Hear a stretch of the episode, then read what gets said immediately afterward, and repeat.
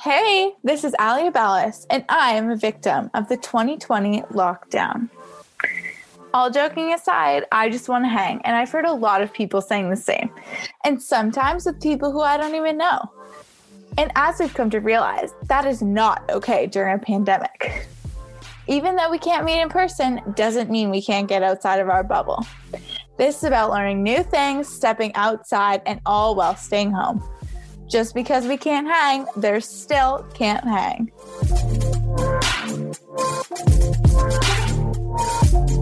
This week on Can't Hang, I hang with Kristi Soomer, the founder and CEO of sustainable and Canadian made clothing brand Encircled. After working in many different fields and traveling a lot for work, Kristi discovered a way in which she could streamline women's clothing to make it more efficient and stylish, especially for those who are traveling. She then began her company, but I'll let her tell the rest of this story. And now it is my pleasure to introduce you to Kristi Soomer.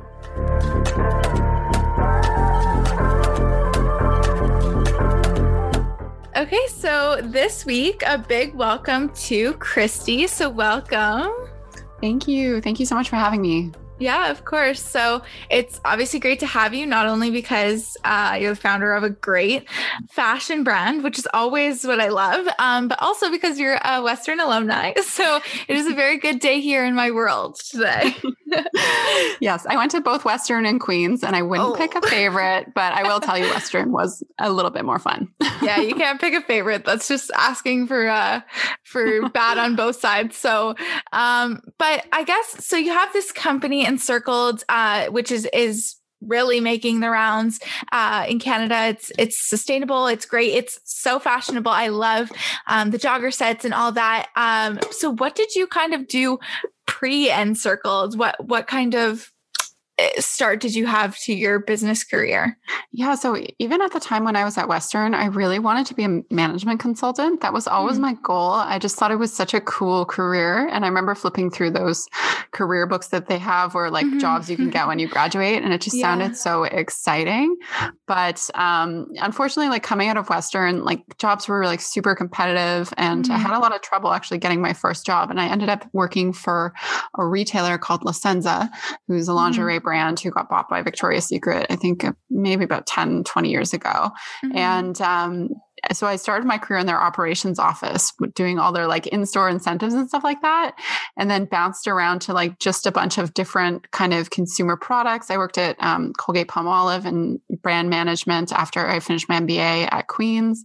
Um, so I never really got into consulting, actually, to my dream job, quote unquote, until um, just by chance, uh, somebody I worked with at my first job at La Senza was working at PricewaterhouseCoopers, and he was looking for a retail consultant so this okay. like full circle moment happened where he was like, I know you know retail. We've got a great opening. I know you've always wanted to get in consulting. Would you be interested? And it was honestly one of the easiest job interviews I've ever had. And it just all came together. And so I made my way into that, my dream job, I guess, at that point. Mm-hmm. So obviously i know a couple people that are kind of obviously i think you graduated also into a recession if i'm not wrong. Mm-hmm. um, and obviously people my age that just graduated too uh, kind of a similar situation. So it is tough and i know a couple people that are trying to get into consulting as well. Um, so would you kind of say that you once you got into consulting that it was still your dream job or um, or did you like it or what yeah. kind of happened then yeah. So, I mean, for those listening who feel like, you know, they're having trouble getting into that dream job, I always just say take the opportunity that you can um, when you get it. So, my my job in consumer packaged goods that I just randomly got at Queens through like one of the professor's daughters worked there and oh, okay. she posted it on the job board. And that, even though it was not my dream job, I learned so much that was extremely valuable when I did become a consultant. So, mm-hmm um, I always just tell people to kind of keep going because you're always going to learn something from every opportunity. Um, and yeah, graduating out of a recession when they cut hiring budgets in 2000 and I think it was 2008, um, not the best time to get a job, but you know, we made it happen. Yeah, so, for sure Yeah, like I mean, it was my dream job initially. I really found it super exciting. I was traveling all the time. I was on airplanes. You know, you'd get to upgrade into first class, you'd be in the lounges. It was like racking up all these airline points. and then um, really it started to become a little bit more exhausting just as it wore on, just because of all the travel. I was flying about 100,000 miles a year. I was working like you know 60 70 90 hours a week um, i really loved what i did but I felt like it was a little also out of alignment with my values as well. Mm-hmm. Um, you know, I've always been really passionate about sustainability, and ethics has always been really um, integral to who I am as a person. And I found mm-hmm. that just working in some of the environments that I was in, there was just a higher priority put on like cost optimization and, you know, making money. And mm-hmm. I really wanted to be part of something, you know, a brand that felt good from the inside out. Yeah, I feel like that's a big um, touch point I mean, maybe not at the time, but I think it's coming a bit more to the forefront now um, with like uh, like people over profits is like obviously one of those like taglines these mm-hmm. days um which sounds so like cheesy or whatever but i i couldn't agree more like it's just until you're kind of in those situations i guess when you're at schools like westerns or queens or whatever whatever school really but um you're kind of like always in my perspective, like, oh, if I work at this big company or if I work at this huge brand or whatever, then that's like where it's at. But um mm. yeah, I think that's a thing for some people that, you know, it, it really doesn't align with values. So good for you for looking at that. um, but so I guess you're traveling and you kind of come up with the idea for your first product, if I'm not wrong, the Chrysalis Cardi. Mm. Is that what it's called? Yeah. Okay. Yes, yeah. yeah. So how did you kind of come up with like the ideation? Like where was this thought born from? So this thought was born from just pure frustration. I was mm. taking, I had I've in consulting, there's something called being on, they call it being on the beach or being on the bench. And it basically means you're not assigned to a client. So you don't really okay. have any real work to do. um, and, but you're supposed to still go to like the office and people give That's so weird. but it's like quite boring and you're not yeah. really being utilized effectively and it feels weird. So I had hit this point where I was on the beach slash bench. And my friend um, texted me and she's like, I'm going on a yoga retreat. They have a spot that just opened up. Do you want to come? And I'm like, well, I just started this job like a year and a half ago. like, I feel like weird taking vacation, but I was like, what mm. the hmm. heck? I'll ask. And they're like, well, you're not uh, on a client. For sure, you can go.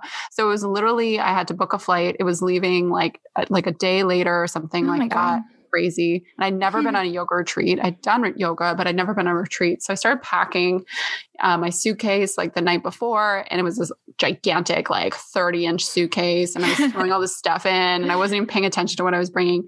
And then I did it all up, and the literally the zipper broke, like it ripped oh open oh that way. You know, when you have a jacket and it like splits, mm, yeah, and you're like, uh, this isn't stress level 1000. Yeah, it was awful. So I had to put everything into a smaller bag, like a carry on. And so I started to really question what I was bringing and why.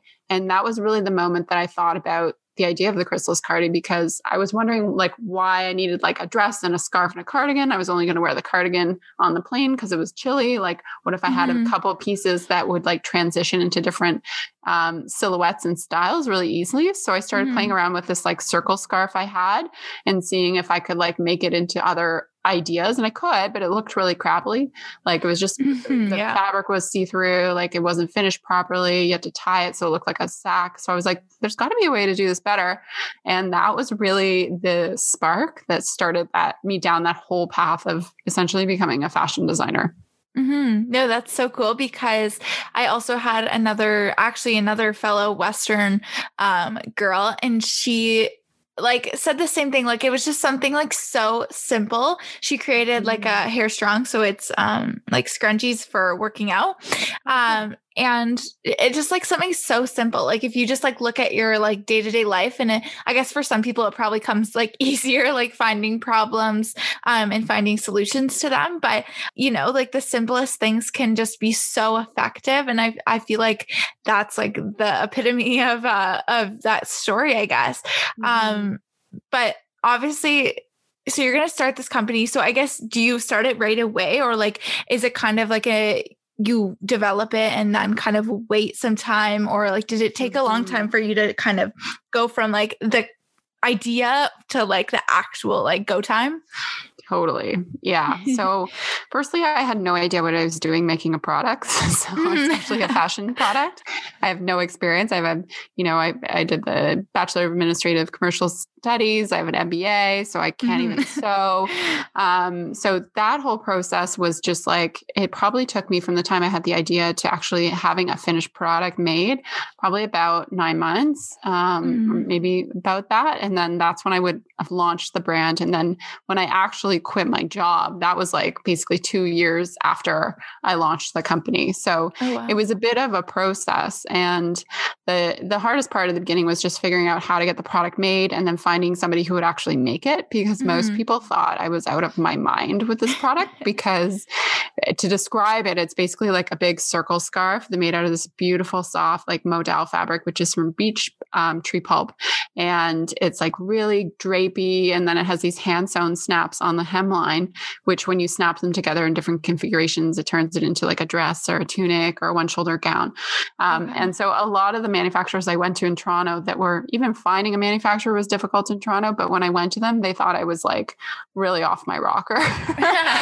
so um, it took me a really long time to figure that out and then find the materials and then develop i developed the pattern like it was just a lot of learning um, and testing yeah. things and like i guess iteration of the product until mm. i was mm-hmm. able to get it to a stage where i felt confident with it and then i could launch with it and obviously that's already like a difficult process um, for anyone, not to mention like that you're trying to make it like sustainable and kind of local. And that's just like a whole nother aspect that like mm-hmm. would make things so much more difficult because it, I, I imagine it would have been like slightly easier to just like take a manufacturer from um like a different country or like from. Asia or whatever um to make this product and, and make it cheaper and all that but that wasn't really like in line with your values as I mm-hmm. understand. Yeah. Yeah. It was really important for me to make it locally because I wanted to be really close to the manufacturers and have a great relationship with them. And I wanted mm-hmm. to be mm-hmm. able to see the workplaces myself. And I knew I couldn't take time off work to fly to, you know, China to visit factories and stuff like that. And I would like that was just rebuilding a whole supply chain. So I thought, mm-hmm. you know, build, you know, make it local. I knew that the apparel industry here had been hard hit like by in the 90s by the duty laws changing, but I knew there was still some apparel manufacturing here because Canada Goose was making jackets here and stuff like mm-hmm. that. So I knew it still existed. Um, and I wanted to be a part of that revival because I was starting to definitely, and this is a, quite a while back, but I was still starting to see that bubbling up of like people really interested in, you know, local food and all that kind of stuff. So I, mm-hmm. I just mm-hmm. thought to myself that at some point people are going to be really interested in where their products are made as well uh, from an apparel standpoint too. Yeah, and I think right now where we are, um, especially because like exacerbated by the pandemic, I would say, um, in my own opinion, people are very conscious of that right now. Not only because of like accessibility, like being able to get your product that you ordered or whatnot. Um, but just because it's like just so important right now, just to support not just local, but like Canadian businesses, mm-hmm. I feel mm-hmm. like that's something that people have been really like focusing on, especially over the holiday season, um, which I love to see because I think that's so cool. Like people in your own backyard making these incredible products. Like you don't need to find mm-hmm. stuff from the States or stuff from wherever. Um, there's great stuff right in Canada. So I really like that from a personal standpoint but I guess because I'm, you know, a broke recent grad who's entrepreneurial, um, and uh, like I said, I don't really have a lot of access to capital. You mm-hmm. saved like uh twenty thousand dollars to start this company, I mm-hmm. guess. So how did you initially like utilize these funds and and get started? Like, was there a priority on like more so on uh, like a quality product or like did you want to try to like invest it in like marketing or uh, like mm-hmm. how did you start with that capital yeah, so I basically sold my car. That's how I got the money um, and started to live on like at the time they had these little smart cars you could rent in oh, Toronto oh, yeah, by like yeah, the yeah. hour. Um, so I have a really funny story about picking up my first production run in a smart car. Oh my god, which was ridiculous at the time. They're not really supposed to go on highways, but I did it. Um, but yeah, so I, I, sold my car. I took that money, and you know, a lot of it went into um, just the product development you know, that that because I'm not a fashion designer, I had to find somebody to help me with some of this stuff mm-hmm. as well. Obviously, purchasing the materials to make the product, you have to pay up front and then finding the manufacturer. Um, you know, a big chunk of it was spent on the website, although nowadays it's so much easier to just like DIY a website. Mm-hmm. Um, I did invest a little bit in like photos and videos. So I knew it was super important to have like how to videos and to explain the product and show people how they can do the different looks because it was quite complex. Yeah. Um, so so I did that as well. And then I would say the rest of it I spent on like a PR firm. So I had hired a PR firm pretty early on to help me launch the product because I, I knew it was quite unique. I'd done a lot of research and discovered that there was really nobody doing it like that. So mm-hmm. I thought I could have a really big impact by just getting it out there with some news media outlets as well. Yeah, no, I think that's really important. And I think people really underestimate uh, the amount of investment that really does need to go into PR because, mm-hmm. uh, especially nowadays, like everything is kind of centered around like hearsay and like mm-hmm. obviously like knowing what's in and like social media and stuff and i guess that wouldn't have been as much at that time but mm-hmm. um, right now it's like so crazy how social media can can really just be a huge part of it i feel like whenever i see a, a brand and they don't have a social media i'm like oh my might not be real i don't know yeah. if they're even like a real company so yeah, or like if they credibility don't have, thing for sure for it's sure. interesting yeah, because marketing channels have changed so much even since mm-hmm. I've had this brand. Like, you know, in 2013, maybe it's 2013, we worked with our first influencer. And okay. back in that time, like influencers weren't really that big. There were, well, I mean, they're big, but they were like few and far between. Like there weren't very many people doing it. So we worked with this really prominent travel blogger and she posted about our, our garment and literally like, I think we paid her $499, which was like the most I've ever spent on anything for yeah. like marketing. so I was so nervous. And then we got like something like $30,000 in sales, like overnight. It was crazy. And nowadays you would never get that because influencer mm-hmm. marketing is so saturated and it requires such a different approach. Yeah. So it's really interesting how the channels kind of morph and they're still important, but just the approach and how you utilize them in your business just changes a lot. For sure. Yeah, that's so funny. Oh my god. I I remember when I first had Instagram like it would have been like I don't know, 20 15 or something like that obviously mm-hmm. in like mm-hmm. high school mm-hmm. um and like yeah you're right like there was like influencers but it was like kylie and kendall like and then yeah. a couple like people from canada maybe or something like that mm-hmm. so yeah it is so interesting like how saturated it is now but what kind of made you expand into other clothing like at what point did you kind of so like i've got like a good brand here like what else can i do with this Mm-hmm. So, a lot of our product, initial product ideas were just driven by again like that pain point like something i couldn't find that i was finding frustrating. So our second product was this top called the evolve top and it's basically got little hidden snaps in the sleeve so you can change the sleeve length and you can wear it backwards or forwards. So you oh. get like basically eight looks out of it and it's totally work appropriate like you could but you could also wear it off the shoulder with like leggings and it would look really cute. So that became a really big product because again i was still working so i was like well it'd be really cool if i had a top where i could like reverse it and nobody would know that i'm like wearing the same top and i can travel super light. So you know that was our second product and probably our third product was our dressy sweatpant which is still one of our best sellers today and that was born out of you know frustration again. Like i was sitting on a plane to brazil for a client meeting for 11 hours in these like polyester pants and i was just oh. like this is the worst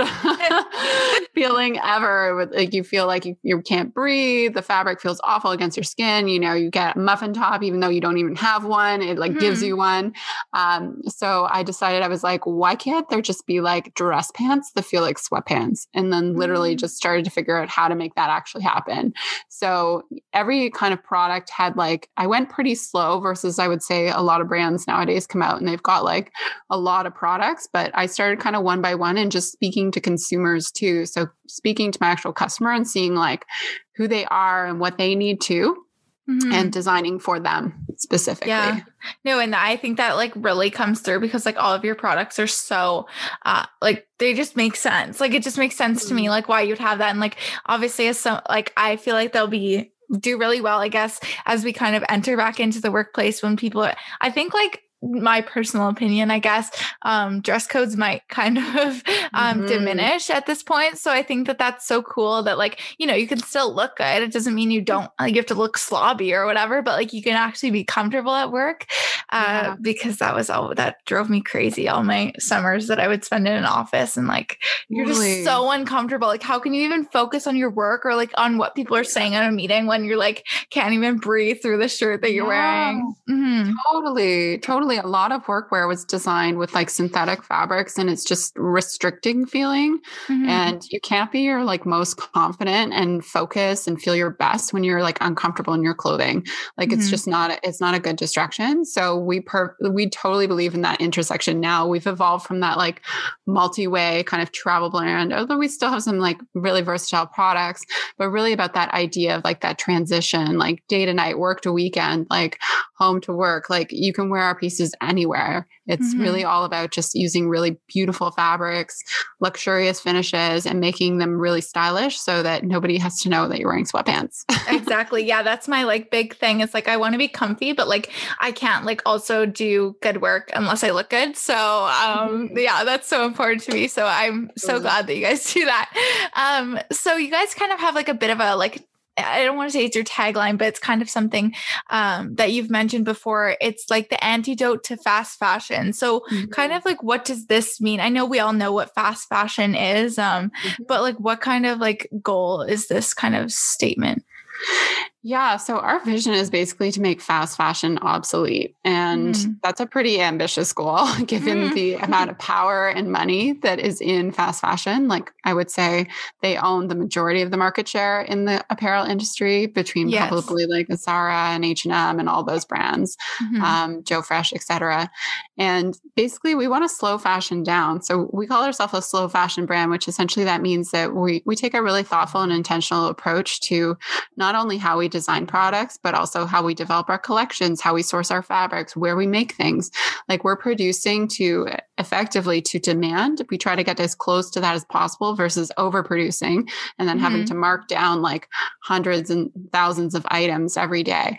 So we really want to shift the vac- fashion industry back to thinking that idea that less is more and fewer but better mm-hmm. because it's actually swung way too much I think in the other way to the point that like people don't value their clothing as much anymore as they used to mm-hmm. and it's kind of that idea that like the more I have the better and you know that leads to people people the popularity of fast fashion brands because they can make it super cheaply but at what cost it's usually mm-hmm. a huge environmental cost because a lot of this a lot of the products that come from these brands are made in well horrible working conditions for people but also they're dumping dyes in rivers you know they've been alleged to burn clothes that they've made too much of and stuff like that so there's a lot of like really heavy environmental impacts and then also mm-hmm. the human impact because at the end of the day you know, the apparel manufacturing industry is still largely handmade. There's not a lot of innovation there. So if somebody is actually innovating to create like a $12 t-shirt, they're actually probably cutting out costs of manufacturing, which means paying people less or not paying people at all. Mm-hmm. So for me, you know, we really need to shift that because I just don't think the pace at which we're moving with fast fashion is sustainable. And I think people are generally getting tired of it. Like mm-hmm. definitely your generation is starting to know like it's not okay to like it doesn't feel good to shop at a brand that doesn't value people and doesn't align with your values. So mm-hmm. we really want to have people kind of take that pause and really think more about what they buy and who made their clothes. Mm-hmm. I really hope to see this. Uh, I'm obviously, I think everyone's been guilty of like fast fashion in like the mm-hmm. past or the present or whatever, but it is just like on a personal level, like it's actually gross like to look at my own closet my sister's closet my friends closets and like there's just so much and like we wore this stuff like twice or three times and like yeah. you say you're like this is your favorite thing and like you'll never like get old tired of it but like you do and like it's just so gross to even look at like just overconsumption mm-hmm. at all so i i think that's like starting to get to people like myself like i was like always like oh i need the trendiest thing and i need the new this or the new like how do they get from the runway to um all these stores like in like two weeks like that's just so yeah. alarming and i don't know if people really think of it that way um yeah, it's just kind of getting to like a gross extent. Um, and I mm-hmm. think uh, a huge part of this is like the increase um, I've I've seen over the pandemic of um, like online or like internet mm-hmm. thrift shopping and like i think that that's like a huge speaking point to like the fact that people really do want to be sustainable and like do want quality pieces. Um so i think you're really hitting the the right time with this. Um i think you can finally it better. like, yes. Yeah. Sustainability and ethics this is so good but i know yeah it does really feel better like on, like honestly like some people just like love the consumption and ordering new things all the time, but it does really feel better when you know you can like put something in the wash and it's not going to disintegrate mm, or like totally. you know like stuff like that. Like it just feels so much better. Um but with that being said, like how do you as a company like how would you certify yourself as being sustainable or like what does that entail to be able to make that claim? Mm-hmm. So the difficult thing is that like pretty much anybody can make that claim. So mm. that is where you get into a lot of like greenwashing and stuff like that, which has become more prevalent. Um, originally, was prevalent in like the beauty and like that food space, I would say more so. But they yeah. have a lot more regulations now around packaging requirements. Even though I would argue that they're still pretty sneaky about what they can and cannot say. Okay. Um, but the clothing industry is not as regulated. So it's really just about making claims that you can back up, which can be an open space for greenwashing or ethic washing. So for us, it was really important to actually get ourselves certified. So mm-hmm. we became a certified B Corp in 2018, which is essentially it's run by a not-for-profit um, in the states, and they certify companies. They go through you go through this massive audit where they look at your processes, your people, how you pay employees, how you pay contractors, who you um, spend your money with, like what certifications your fabrics have, you know, what materials you're using, all like wow. it really runs the gamut. It's like a real 360 degree assessment on your brand. Mm. And then you, you ideally get certified. They assess you and they give you improvement opportunities and then you get certified. So that for us was really important, not just to be able to make the ethical claims, but to have the credibility, which is something you talked about earlier, mm-hmm. to back them up. Um, there's other like really famous brands who are B Corps, such as Warby Parker, Ben and Jerry's Ice Cream, Eileen oh, Fisher. Wow. Um, you know, some really great brands out there that are doing great things in the world. But essentially, as a certified B Corp, we have actually put in our corporate documents that, you know, we plan to use this business as a force for good in the world. So it really takes us up a level higher than people just out there saying that this is sustainable because mm-hmm. there's a lot of people out there saying stuff like, oh, I, this jogger set is sustainable because it's made out of 100% cotton. And I'm like, that doesn't necessarily make it sustainable. Cotton's no. a natural fabric, but it's not necessarily sustainable um, mm-hmm. because it actually uses a lot of water to produce like just a, a yard of cotton. So mm-hmm. um, it's really important for us to be authentic and genuine with our sustainability claims. So pursuing that certification was really important to just give us that credibility and and also help us learn how we can do better as a brand as well. For sure. Yeah. I think that's so cool and so important. I didn't actually know about that before. So that's really interesting. And I will be sure to keep my eyes out for that more. Um, that reminds me of like when you say like uh they use cotton to make like a jogger set let's mm. say um it's like when like drinks or like i'm thinking specifically of like alcoholic coolers like they're like mm-hmm. oh we used mm-hmm. cane sugar it's like mm, mm-hmm. still sugar so like yeah that's like the yeah. same thing but like totally. it's not any healthier for you but like some people just like sop that right up like they just love that like oh it's so healthy and like natural yeah. and like no like you need to like think about the sentence you just said, you know? Yeah. Um, consumers are smart. Like you mm-hmm. guys know when mm-hmm. you read a label what what it is. And now that we can Google everything, it's you know a mm. portal to education. But it's still there's still a lot of misconceptions and myths amongst food, amongst um, you know, like I have a dog and dog food you can like label as like organic if it has like something like five percent organic ingredients, which God. is really misleading. Mm-hmm. I think so. You know, I would like to see more regulation in the fashion industry because I think it would just help consumers as well as help the industry and probably also ultimately the planet as well. For sure. Yeah. Speaking of like, you know, the world and, and how we're living right now, mm-hmm. um, how has like the pandemic affected your business? Like I would imagine for a company, you guys have like loungewear. So I, have seen like a lot of companies that haven't really been in that space before kind of pivoting to that area. Um, so I'd imagine you're still doing okay, but how have you kind of pivoted as they say? Yeah, I mean, it's been a bit of a roll. Like 2020 was a roller coaster of a year for a lot of mm-hmm. people, and I think we were very lucky to end on the upside of that roller coaster. But definitely mm-hmm. had our moments where we were like, it was very scary because yeah. at the beginning of the pandemic, our entire supply chain shut down. Oh. So we oh. weren't able to make product. Um, and because we're such a small brand and we produce locally as well, we run on very low levels of inventory because mm-hmm. it's just so easy for us to turn product really quickly here. And, you know, after like three months of the shutdown, we almost ran out of product. And once you don't have product, you can't sell anything. Yeah. Um, you can't make any money and you can't pay your staff. So it, we decided to make fairly early on in the pandemic, around mid March, we started to make non medical face masks and we became oh. one of the first brands in Toronto doing that um, because we had that supply chain here already set up to make them.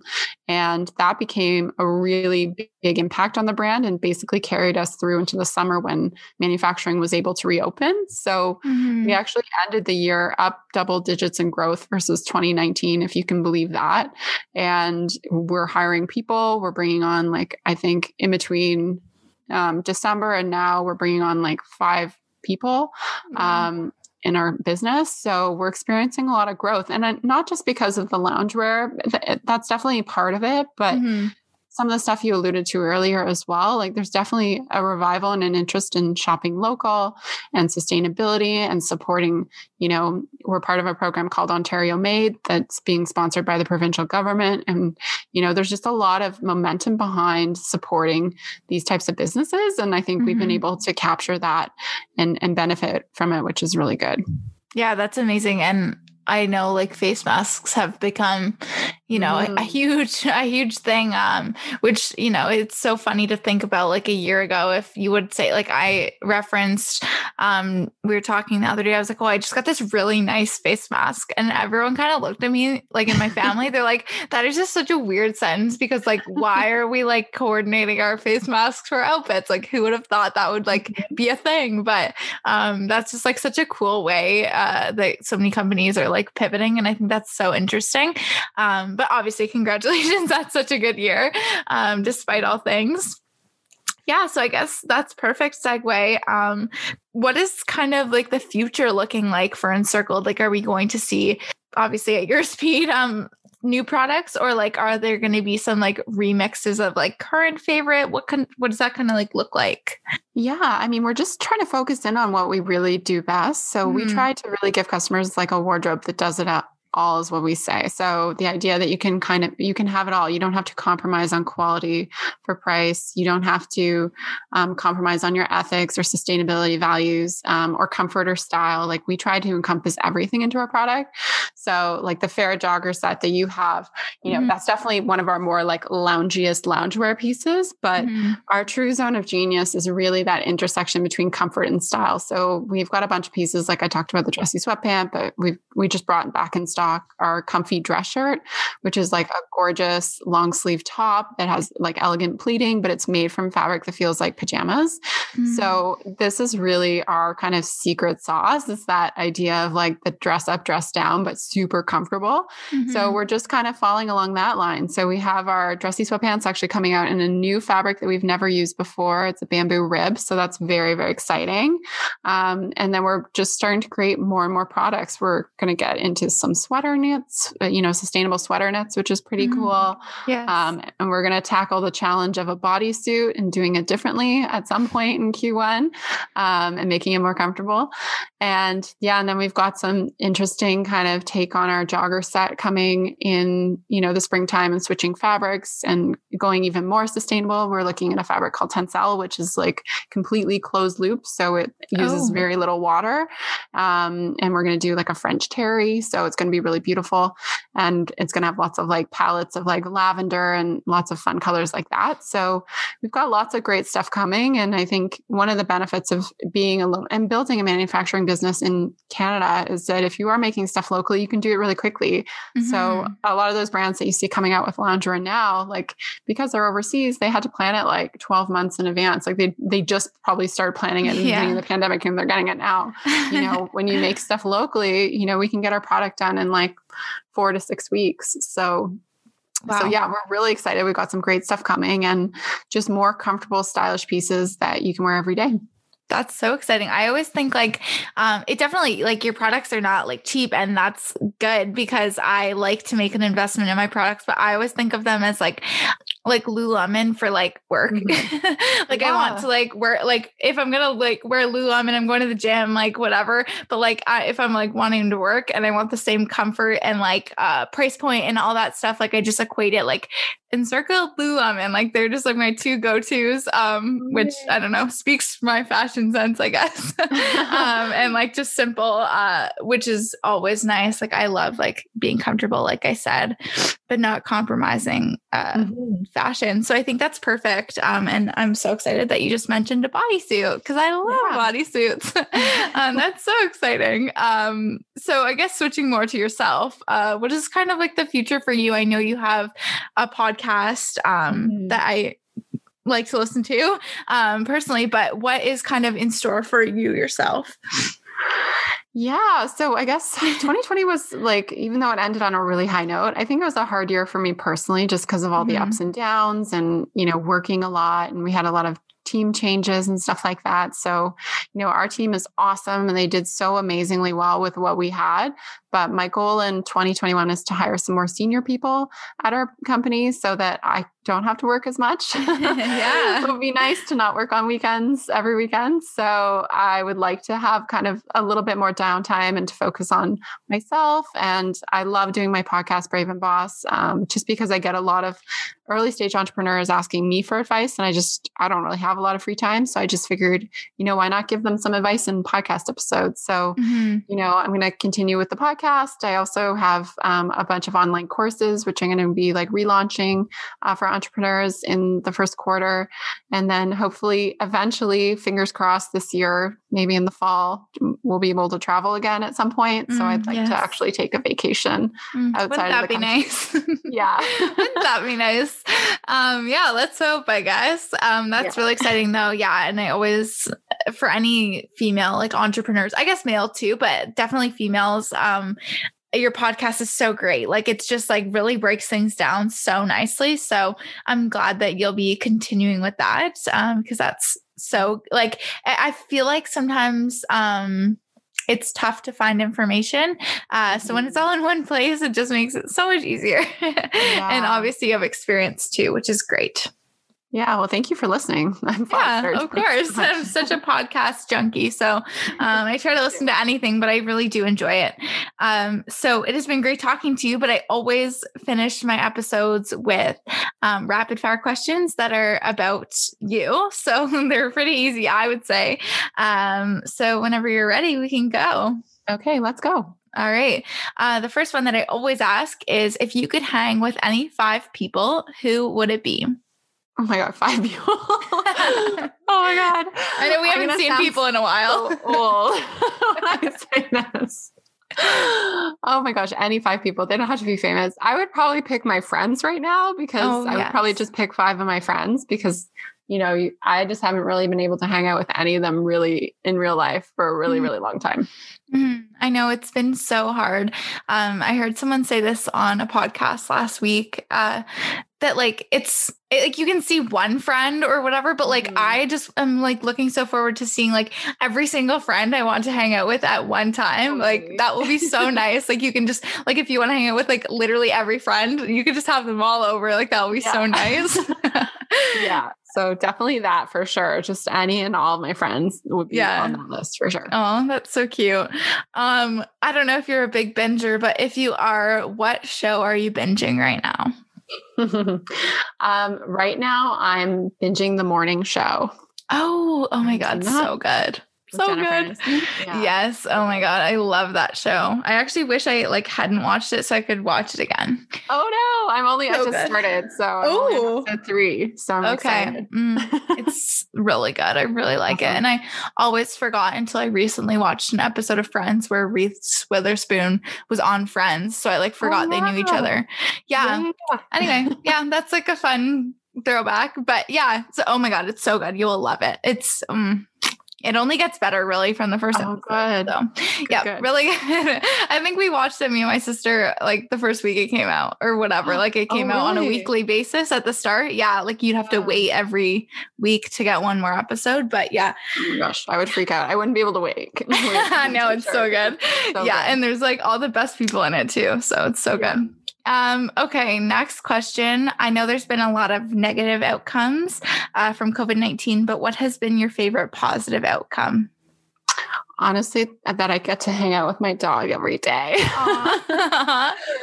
You know, That's so working awesome. from home. I actually like working from home. I don't mind it. Um, I think it's definitely changed my mind about how an office can and should be structured. Mhm. Um, and it's not the right thing all the time for sure, but it's been nice to just be able to chill out with her and have a little bit more ease in my day. Yeah. Oh, that's so nice. Um, it, it I honestly do really like working from home. Uh, like probably eight days out of 10 It's good. Right. and then those other two, you're like, oh my God, get me out of here. um, um, next question. What is like a book you would recommend to like anyone? Um, probably the book I would recommend the most is The Desire Map by Danielle LaPorte. It's all about like setting intentions and goals around your feelings versus like actual tangible goals. So, Okay. like, instead of like, I want to earn this much money so that I can get like a Range Rover or whatever, you would sit down and say, okay, like, what feelings do I really want to go after? Like, do I want to go after abundance? Do I want to feel more generous? Do I want to feel you know, happy. What does that mean to me? And it's just a like great book to take you down that path of inquiry because I feel like oftentimes, especially people who are super type A, which I am, like I'll set goals and then you achieve them and you're like, oh, that doesn't even feel like I don't feel excited for it. And you're like, why is Mhm. that? Um, and it's because it's not even what you were actually going after usually. So definitely that book. Um, it's a quick and easy read and it has like a lot of like prompts for journaling. So I highly recommend to anybody, even people who don't want to start a business. Oh, that sounds really good. I really like that. Okay, I'll look into that one. And last question What is your biggest pet peeve? Um, hmm. that's a that's a great hot seat question. I would say smoking kind of came up to me Oh. when I thought that initially. People who Mm. smoke um, around me for sure. Yeah. Like when people smoke on balconies and stuff like that, I just find it really gross. I don't know. I'm Mhm. just I'm not into smoking and, and whatever people want to do in their own home is fine. But like just smoking cigarettes around me, it just that smell of cigarette smoke just really grosses me out. Oh, I couldn't agree more. I like couldn't care less if you want to smoke, like your own problem, like whatever you do you, but like don't even come near me. like Yeah. that. Yeah, no, it's so gross. me and my sister are like hyper dramatic about it. Um, Mhm. just because we didn't have like people around us really that smoked. And my sister, like, literally is so dramatic. Like, she'll like cough, like, if someone's around us smoking. I'm like, you need to stop doing that because it's so embarrassing. But yeah um it's I yeah honestly you gotta you gotta do what you gotta do I mean, it's not that long ago where they allowed people to like smoke on planes. Like I wasn't alive when that happened, but I was alive when you could smoke in bars. And oh my god in restaurants yeah we would go to like the states for hockey tournaments when we were young and like when i was young it had already sort of like you couldn't smoke inside anymore Mhm. but it, we would go to like pittsburgh i can vividly remember and like we're in the restaurant like having lunch and people are smoking beside us. We're like That's what? crazy. looking at our parents like what is happening? Like i don't understand. Yeah. Yeah no i agree with that one though. Um so it has been so great to talk to you and obviously like just such great information um and nice to hang out with you. So thank you so much Kristi. Yeah, thank you so much for having me. This was a fun chat.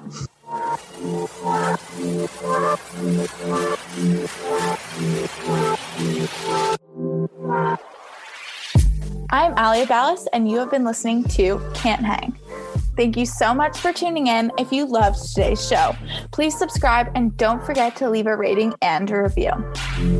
Visit canhang.simplecast.com to check out all the incredible people I've interviewed and who's coming soon. Much love goes out to all those who have been posting about Can't Hang on social. Please tag me in your posts at Can't Hang Pod, and please continue to send me suggestions of who you'd love to see in future episodes. I have an incredible lineup, but I'm always looking for people outside my bubble. Please tune in next Thursday and hang with me and my next guest. This show is produced by me, Alia Ballas, and the music was created by Quan.